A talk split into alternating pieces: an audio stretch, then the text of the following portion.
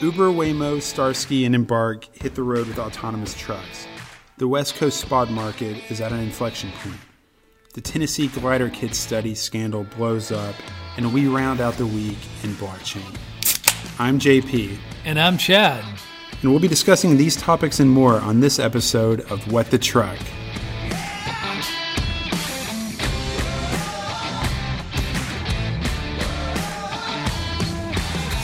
So, Chad, um, last week we were talking about your visit to the ATA's TMC conference, and there was a lot of talk about you know, autonomous technology. The president of the ATA, uh, Kevin Spear, was basically saying, "Oh, don't be afraid." Chris Spear. Chris Spear. Okay. was saying basically, you know, don't be afraid. We're only going to see level one and two autonomous in you know the next year. Yeah, right. platooning, level one autonomous. Basically, basic driver assist technology. But then this week, there was basically a raft of level four tests that came out, um, and you you wrote about it. So why don't you tell us what happened? Yeah, it was a little a little ironic that you come from the the technology and maintenance uh, council meeting, um, and and then and then uh, only to to be hit with like one story after another of of um, sort of outsider companies. I would say, you know, not insiders, but outsider companies. So the ATA, kind of representing the big incumbent large carriers, might not have the best handle on the actual like emerging tech players. Well, it, yeah, it, it, and that's sort of how I concluded the story, thinking of um, like you know maybe it is the new blood to the trucking industry that's exactly what it needs, which is a shot in the arm. Um, and so, like, yeah. So, what were the stories? Uh, Starsky tells us that they've, you know, launched a, a seven mile road, um, unmanned, seven mile drive of an unmanned Class Eight um, it was a level four, which we've discussed the levels, right? Where there was a there was a, a, um, a pilot, there was a driver in the truck, but I'm sorry, this isn't Starsky, right? Know, this is yeah. Starsky did the the seven mile unmanned. Okay. Um, truck in, in Florida. Um, but Uber, uh, you know, announced you know their their project, and um, uh, you know uh, there were a, Waymo just just um, did did uh, an unmanned thing in uh, Atlanta. Okay, well, um, tell us about the Uber test. Um, well, they actually have been in stealth mode on Arizona's highways um, for months. Um, but you know they've recent they've created cargo transfer terminals within the state, um, and they're just basically they announced that they're ready for the public to know. Um, and they're what they're trying to do is figure out ways like their experiments are where do we need the human touch? Do we you know? And it's like and we talk a lot about last mile, and of course they do need the human touch and the drivers in the last mile. Also, you kind of need it at the beginning and as Starsky actually discovered, similarly, is well, what do you do when you have to refuel and stuff too? So it seems like level four could realistically be happening, you know, um, in 2018. It's it's happening, right? Yeah, like um, it's it's news. It's exciting. Um, and I think one one of the stories that um, really fell below the radar is Embark.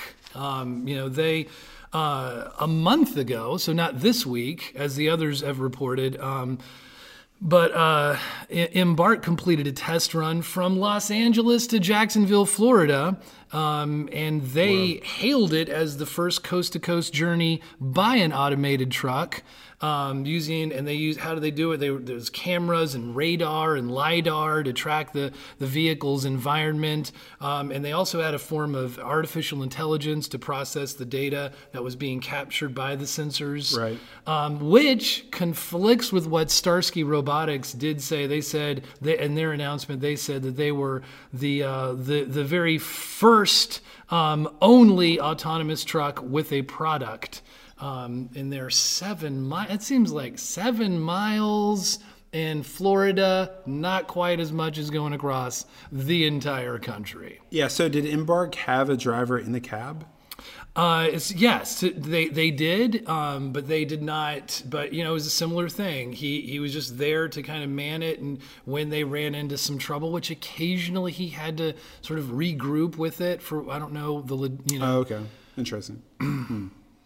So Right, but, what's cool about that is uh, about the you know, and, and I'd like to see the exact route taken by the embarked truck, but it's interesting that they're willing to sort of jump out there, take that chance, go across different types of terrain, different you know days, uh, sorry, different times of day, potentially different weather.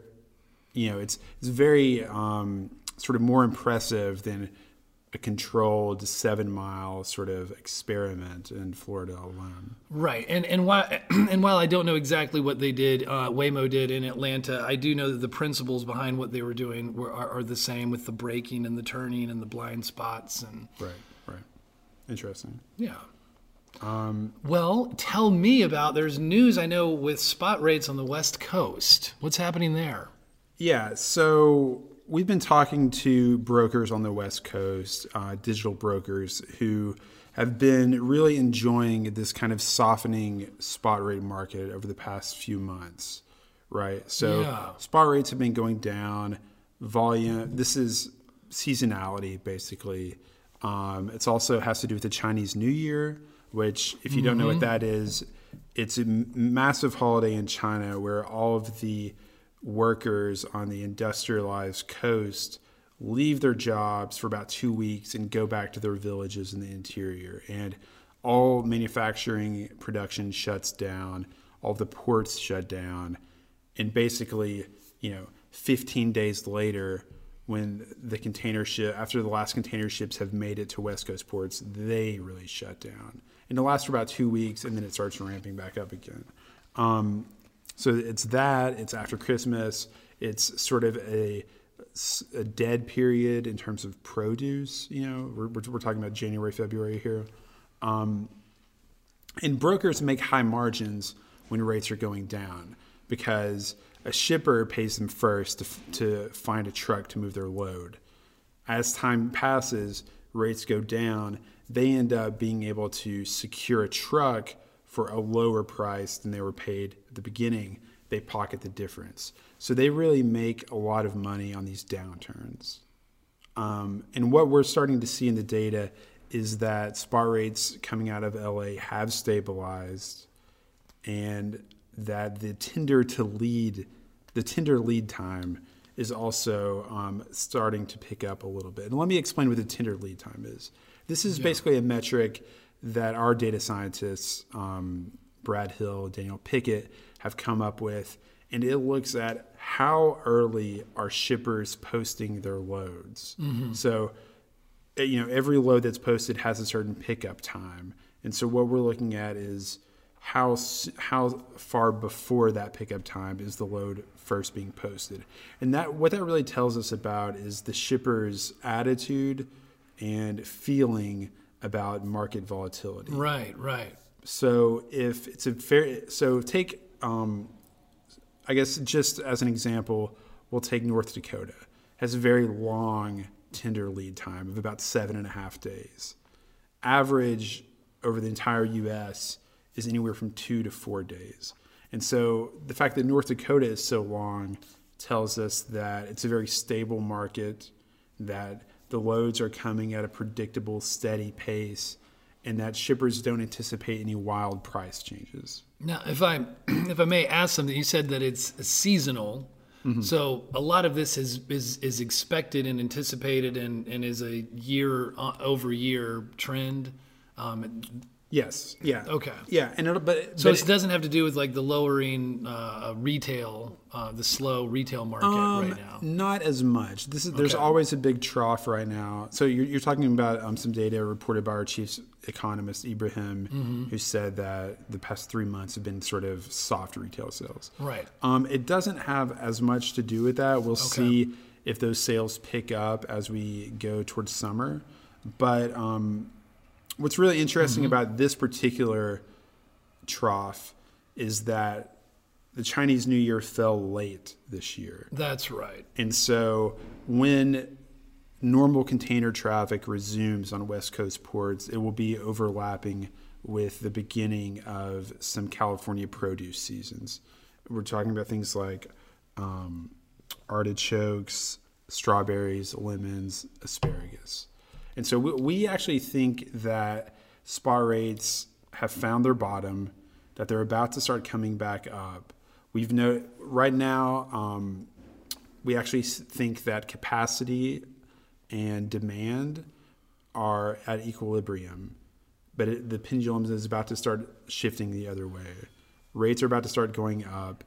Um, tender lead times, you know, depending on the kind of freight, will either get longer or shorter. So and that's what our data scientists are, are telling us today. Yeah, yeah. And so, so now that we're moving out of a softening um, rate environment to one that's firming back up, where rates are moving upward to an upswing, broker margins are going to start compressing again because the reverse will be happening.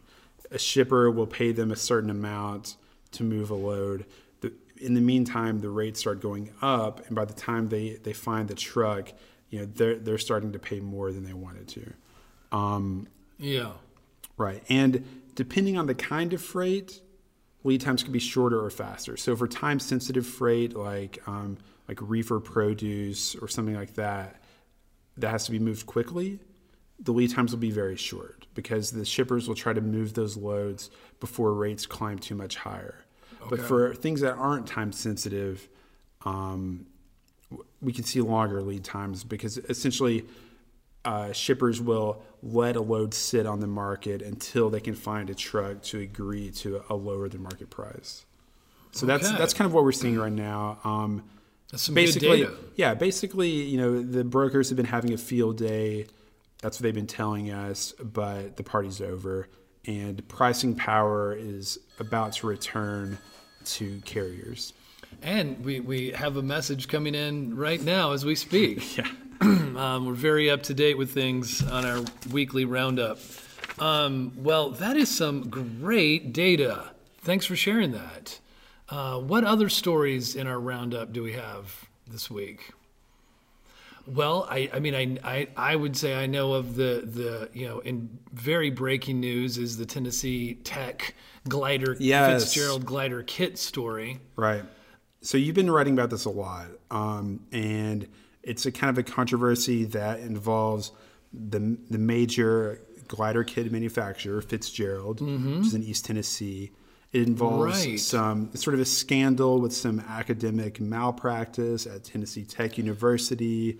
Um, it seems of, to be that way. Some pay to play we'll call stuff, it alleged, and you know some things with um, Scott Pruitt's EPA is also involved. So, kind of break down how all of this got going the initial regulations. Just tell the whole story. Well, I've I've been I've been you know pulled into the story a, a bit because uh, uh, you know I was I was contacted by. Um, a professor at Tennessee Tech University after our first coverage of this, and um, she had a lot to share um, with me.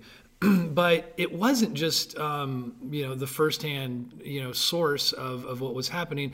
Actually, breaking news happened this Monday with like uh, letters. Two letters were written to Scott Pruitt, the EPA uh, administrator, um, and, and, one was written by uh, two ex uh, U.S. EPA administrators from uh, the Clinton administration and the George uh, W. Bush administration, and and they just basically, you know, in, in no uncertain terms, said that you know, this this um, was a flawed scientific analysis. The study that um, that basically it was Fitzgerald Glider Kits sponsored a study to happen at Tennessee Tech. Right. And the uh, the study was performed with like a single field instrument and not actual EPA testing equipment.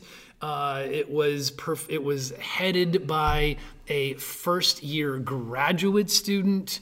Um, the rest of the faculty, including the College of Engineering, didn't even know that it was happening at the time. I mean, there's just there were a, a lot of problems with it. Um, so so so that letter came out on Monday. Yeah. as- so yeah, just to interrupt you for a Yeah. second, it sounds like things are like sort of coming to a head. You It seems like it. major players in the government are speaking out about this. The the the university itself has seen student protests, a faculty revolt, et cetera. A lot to more. some extent on the faculty revolt. You know, like I mean, I guess if you were from the administration's perspective, you would say, well, not that many faculty are speaking out. From from those that are speaking out, they're saying because we're the few brave ones that are willing to, you know, risk our jobs to speak out. Um, right, but let's go back to Yeah. just the beginning of the whole scandal, even before Tennessee Tech got involved, and w- go back to the EPA regulations that really impacted the glider kit industry. Right. Yeah, well, yeah, us we should. just- give us the background. Uh, you know, glider kits. Um, you know, they they served a purpose um, at, at a certain time in uh, in the industry's um, you know history where. Um, like uh, I think it's been noted that there was a time where um, you know fewer than a thousand were produced each year, um, and primarily for the salvaging of engines um, when you know relatively new trucks were uh, were in collisions. Um, but since 2015, the industry has completely um, changed. It seems that now there's like over 10,000 of these. Um, Being produced every year. yeah, 10,000 every year being sold, and almost every single one was manufactured between 1998 and 2002. And the testing, the, the, and the other letter that was submitted um, uh, to, to um, Scott Pruitt, uh, they in the letter from these two U.S. senators, one of their quotes was that they said the tested engines of those 1998 to 2002 vehicles um, were so dirty that black soot was belching from the glider trucks and clogged the filters of the EPA's testing equipment. They, they, they, they rank them as like something like 450 times more polluting than um, modern engines today. Right. And so the issue is whether so the EPA under the Clean Air Act is authorized to regulate the emission standards for new trucks, new cars, new vehicles produced in, in America. Obviously, the EPA can't go back and, and say, oh, you have to retrofit every, you know, 1985, you know, Toyota or whatever with new emission standards. They re- they can regulate things going forward. And the question, and so glider kits, what they do is they repurpose the old engines and old transmissions, put them in a new body, and it's sort of Yes. it's a way to keep these you know engines that still function well on the road. It's it allows them to offer owner operators a cheap way to basically get a new ish truck, right? Right. And so the Obama administration had kind of said that no, like we should regulate these glider kits as if they're new trucks. They're being sold on the market. The EPA has the authority to regulate this. We want glider kit trucks to be compliant with the best emission standards we have. Um, and what Scott Pruitt has gone and done is said that no, the EPA actually doesn't have the authority to regulate. Yeah. These aren't new vehicles. They don't have the authority to do that. But then he went a step further. Um, Scott Pruitt, the director of the EPA, did and said that glider kits actually don't even pollute more. than- right and that's what this study trucks. yeah yeah um, that's that is good good background on it um, they were trying to use this study are perhaps still trying to use this study somehow to to validate um, uh, glider kits um, which is extremely dangerous um, to our health with so many uh, being produced. Um, in fact, uh, there was an, an internal agency um, research um, f- through the EPA that that said, you know, um, that new um, even a new glider truck now can emit up to 450 times the particulate matter um, of pollution and up to 43 times the nitrous oxide pollution um, of model year 2014 15 trucks. Um, so it's it, you know they've they've found that it leads to increases of prematurely killing people um, with lung cancer, chronic lung disease, heart disease, and severe asthma attacks. And, and so the issue is that basically Fitzgerald, the biggest manufacturer of glider kits, paid Tennessee Tech to do a study showing that they weren't polluting more than new trucks. Then they sent that to the EPA um, to try to get yes, them to try to further validate and try to get them exempted. Um, And and then that's kind of when you know the shit hit the fan and all of the scrutiny came on this study. People realized it was bogus. People started looking at the president and this deal that he did Right. with Fitzgerald. It started looking at the building that they built on campus with their name on it from all of this money that was donated. yeah, yes, all of the above. The New York Times called them out for their you know campaign contributions to to, um, To Diane Black, right the, the right the Tennessee representative U.S. representative who is you know kind of ushering this along. It's kind of it's kind of crazy. Definitely check out um, Chad's articles on Freightwaves about the glider kit study um, for the details because it's a little convoluted. Uh, there is a lot to to the story, um, and I tell you what, that letter um, written by those two U.S. Uh, senators, uh, Tom Udall and uh, Tom Carper, uh, it is it, it's comprehensive and it addresses it point by point. It is scathing and and it, it detail it, it addresses everything, including the point that you you said Scott Pruitt was arguing that the EPA might not have authority to Oh, to, to to give this. They said that is based on like a 60 year old precedent that, that that doesn't have anything to do with with even trucks. Oh wow! So That's, so that's so really it's on weak legal grounding Right. uh, as well as the flawed study. so it's kind of like a kitchen sink letter, just Yes, and they asked for like 12 things from Scott Pruitt and the EPA. So I mean, it was like not, not And, only and Senator Udall is a Udall is a Republican, right? no, I don't think so. I think they're they're both Democratic senators. Interesting. Uh, Udall, I think, is from New Mexico. I'd have to check. yeah, I know that. I know that his brother is also. There's Okay. two Udalls in the Senate. Okay. I think one's from um, like Utah or something. Th- to me, like health and the environment is a bipartisan issue. you know what I mean? yeah, it's, Yeah. it's we'll we'll see. It's interesting. I wonder what Scott Pruitt will actually do about this. as well as Tennessee Tech. Um, so, uh, what else in the news? There's been a lot going on. So one, well, one thing we wanted to talk about was everything blockchain. Um, we've had some correspondence. Our executive editor John Kingston attended some blockchain conferences in DC this week. Um, obviously, we're involved with the Blockchain in Transport Alliance, and I don't know. You, you have a kind of a roundup of some of the week's news in blockchain.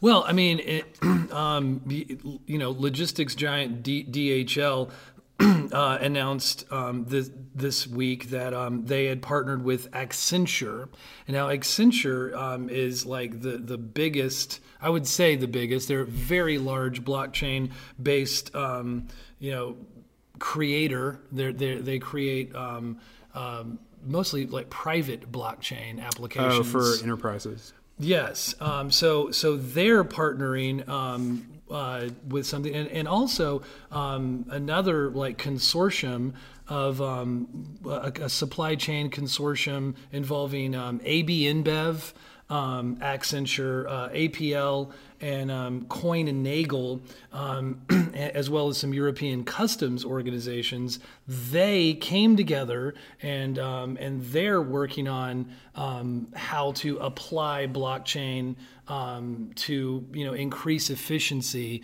across um, their their supply chains. Shipping across borders specifically. It sounds yeah, like, right? it's it's it's fascinating stuff to listen to all of the different um, players in the industry about blockchain because there, there's the fear that, that regulations getting starting to get heavy-handed and, and suppress the innovation that's happening. Um, there is, you know, there's obvi- there's, there's these uh, the obvious criticisms about, well, you know, are you guys ever going to be able to scale this technology, as well as the fact of, you know, people saying, well, you know, one, you know. Uh, one blockchain company takes up the power of Denmark, you know, and, Right, and right. such you know, sort of hysteria um, that's related to the industry. Um, my from t- absorbing the arguments and thinking about also, you know, there's actually also the debate of like, should all blockchain be public? Or should all blockchain divide up into many private blockchains, which is kind of fascinating to think about. But and it's absorbing all of this it's like i think that what i'm hearing is we need to have public blockchains to like sort of like cooperatively work with the private adaptations of it Interesting. Um, also that uh, you know the power is going to be you know it, it does take up a lot of power. It is kind of a long-term issue that the industry needs to to to um, work on, but they're actually trying to work with companies that um, aren't on the grid and have a lot of like overload of, of capacity that isn't being used and uh, and they're using you know they're they're basically absorbing the power that is otherwise not being used and actually helping these these communities. Yeah, there are actually some. Um, I read an article in the New York Times about this weird mill, old mill town in like upstate New York, where they had built the you know these things to generate power from from the river um, to power these factories like hundred years ago, but now those factories don't exist anymore, and so these Bitcoin Yeah. mining people moved in to generate power. Um, Exactly. and so they're kind of you know i'm not going to they're not really creating jobs it's just a bunch of you know graphics processors like you know sitting in a, in a giant warehouse but at least they're buying electricity from the city right Yeah. and, And I don't know how much is happening in New York or the U.S. where electricity uh, is more expensive. right this is so this is upstate that had a particularly cheap but yeah there's there's places in canada Right. places in Oregon, over.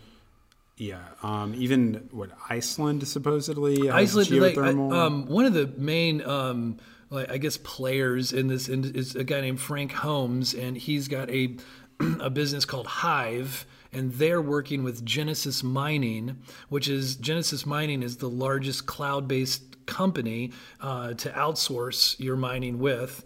Um, and basically, he says that their approach is they go with it's called stranded electricity and it's it, they- they've got it in Eastern Europe, all over Canada. He specifically mentioned, you know, hopefully it'll transform certain areas in Canada, northern northern um, Quebec, Manitoba, British Columbia, and some places even in Ontario. Wow. Um, yeah, and So Ontario is like the actual place in Canada where people live. they live all over. It's not the 51st state. Let's not be. Uh, let's not be um, too condescending to our One of the interesting things, one of the little debates, about- sister country. it's America's hat. so no, one of the things that I've noticed, like in online blockchain forums and especially Bitcoin, like the like the Bitcoin subreddit, is that crypto purists scoff at the idea of blockchain without cryptocurrencies. Yet on the other hand, businesses, especially in finance, so Yeah. big banks, um, investment banks, hedge funds, Yeah, they're starting to come into play. And transportation and logistics companies are saying, no, we love blockchain, Yes. but we don't necessarily we aren't interested in you know these volatile floated cryptocurrencies. Yeah, the so crypt- there's there's two, really two sides of this debate, and Yeah. you know Goldman Sachs, super interested in, in blockchain, you know, might be secretly investing in Bitcoin, but publicly says that it's nothing. The- the crypto people, the huge the huge blockchain or the huge Bitcoin bulls are saying, you know, Bitcoin will, you know, abolish governments and banks and end war and, that's the democratize. easy, and that's the that, that's the easy to dismiss um, part of blockchain, um, which actually it's so easy to dismiss that I began as I thought of blockchain uh, over the past several months to just say, well, Bitcoin's silly and it has nothing to do with blockchain, and can we please separate the two? But the reason that they continue to persist and exist and that banks are dealing with them now actually banks are like practicing using cryptocurrencies to some extent even within their own just like pra- is is this is how you like learn and innovate like you know blockchain so Right. you have to have incentives to build out the nodes to actually get things done. Nodes. That's right. Yes. Um, and um, uh, and I was I was trying to think the the the cryptocurrencies is very interesting because whether or not Bitcoin actually does die and doesn't continue to exist, there's been an interesting argument made as in my research that one way or another, digital currencies, currencies that aren't associated with any product, they're just this you know a currency online that people attribute value to they're going to continue to exist. They will be here 100 years from now. It might not be bitcoin. It might not be i forget a bunch of the other different kinds You might not get paid in Bitcoin, but someone will be using it right. for something. they're right. not a threat. They're not taking over of course not. Um, but they they're going to be around one way or another and that's why i think there is this kind of like look you know uh, regulators in the us chill out allow for some See, I've heard, I've heard, innovation I've heard a couple. I've heard a little bit of pushback against the idea that all regulation is bad. It's kind of interesting no, interesting. no, no. I think There's they the- expect it. There's like the libertarian, yeah. like anarchist, like teenager who's like, "Oh no, the government's bad. I want to pirate my music. I want to like pay for like, Right. you know, whatever. Like, I want to like, you know, buy stuff on the internet without my mom knowing." But then there's people who are actually like, "No, if Bitcoin is going to be a valuable asset class, we actually need the SEC to regulate it. We need someone to step in to clean up the fraudulent ICOs, to you know give some kind of structure so that mass consumers can put their money into it. Just like just you know just like with your your 401k or your IRA, you know, ultimately if it's going to become like a big store of value like people want Yep. to, um, you know, the Joe Schmo on the street has to be able to confidently put his money into it. And well, and it's funny that I mean that you say that. And I'm glad you, you brought it up um, because um, at a panel in Canada, it's the fifth annual CanTech Investment Conference.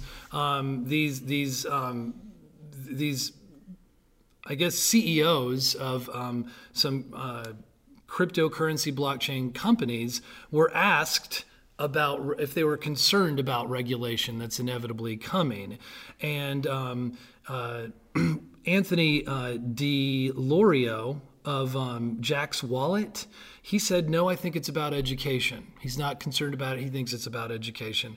He says the key is trying to educate people about the technology, about what's going on.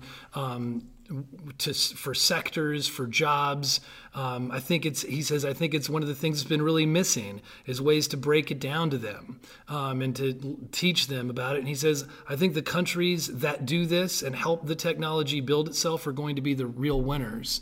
And, um, and, and a millennial, um, one of the younger players and the, the generation that's really starting to like push this stuff and will ultimately make make this the transition happen. Kevin Rook of, of CoinSquare um, says that really he sees it as as a sign of market maturity when you're regulated.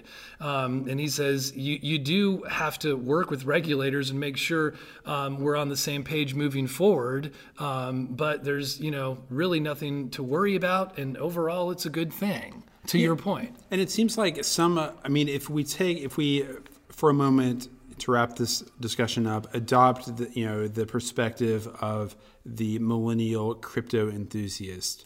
The entities that are most opposed to it, basically China, right, who's like banning cryptocurrency trading and you know heavily censoring their internet, Yeah. and Google that just announced that they were banning crypto ads. Um, which actually resulted in a loss of like 60 billion in Yeah, I market heard cap that today. for cryptocurrencies in the past 24 hours. If you look at you know Google and China to the millennial you know privacy loving crypto enthusiasts are like the bad guys. And so maybe the people who are yeah, trying what are to their motivations? Obviously, Right. So maybe the countries that try to create a legal framework for it. There's been a lot of buzz, by the way, about Wyoming's recent laws, sort of, you know, prom- you know, creating a framework for blo- uh, blockchain and cryptocurrencies. cool. I hadn't Um, heard about that. You know, I can kind of see, you know, th- there's a middle way, right? Yeah. That, a sweet spot that might be able to um, I think so. smooth um, investment and uh, bring bring some clarity for the average consumer. Anyway, um, I think I guess that wraps it up for the, Boom. the week, right? That's it. Well said on on blockchain. All right. And that'll do it for the big stories this week. As always, we go into more detail about each of the topics we've talked about today on our website, freightwaves.com. We will continue to publish this podcast weekly, so be sure to subscribe to What the Truck on Apple Podcasts, Google Play, Stitcher, and SoundCloud. Also, make sure to leave us a review to let us know what you think of our new podcast. And if you're into learning about technology that's shaping up the industry, you definitely want to be at Transparency 18 in Atlanta this May. Visit transparency18.com to learn more about the event. That'll do it for today. Thanks for tuning in, and we will see you next week on What, the, the Truck. truck.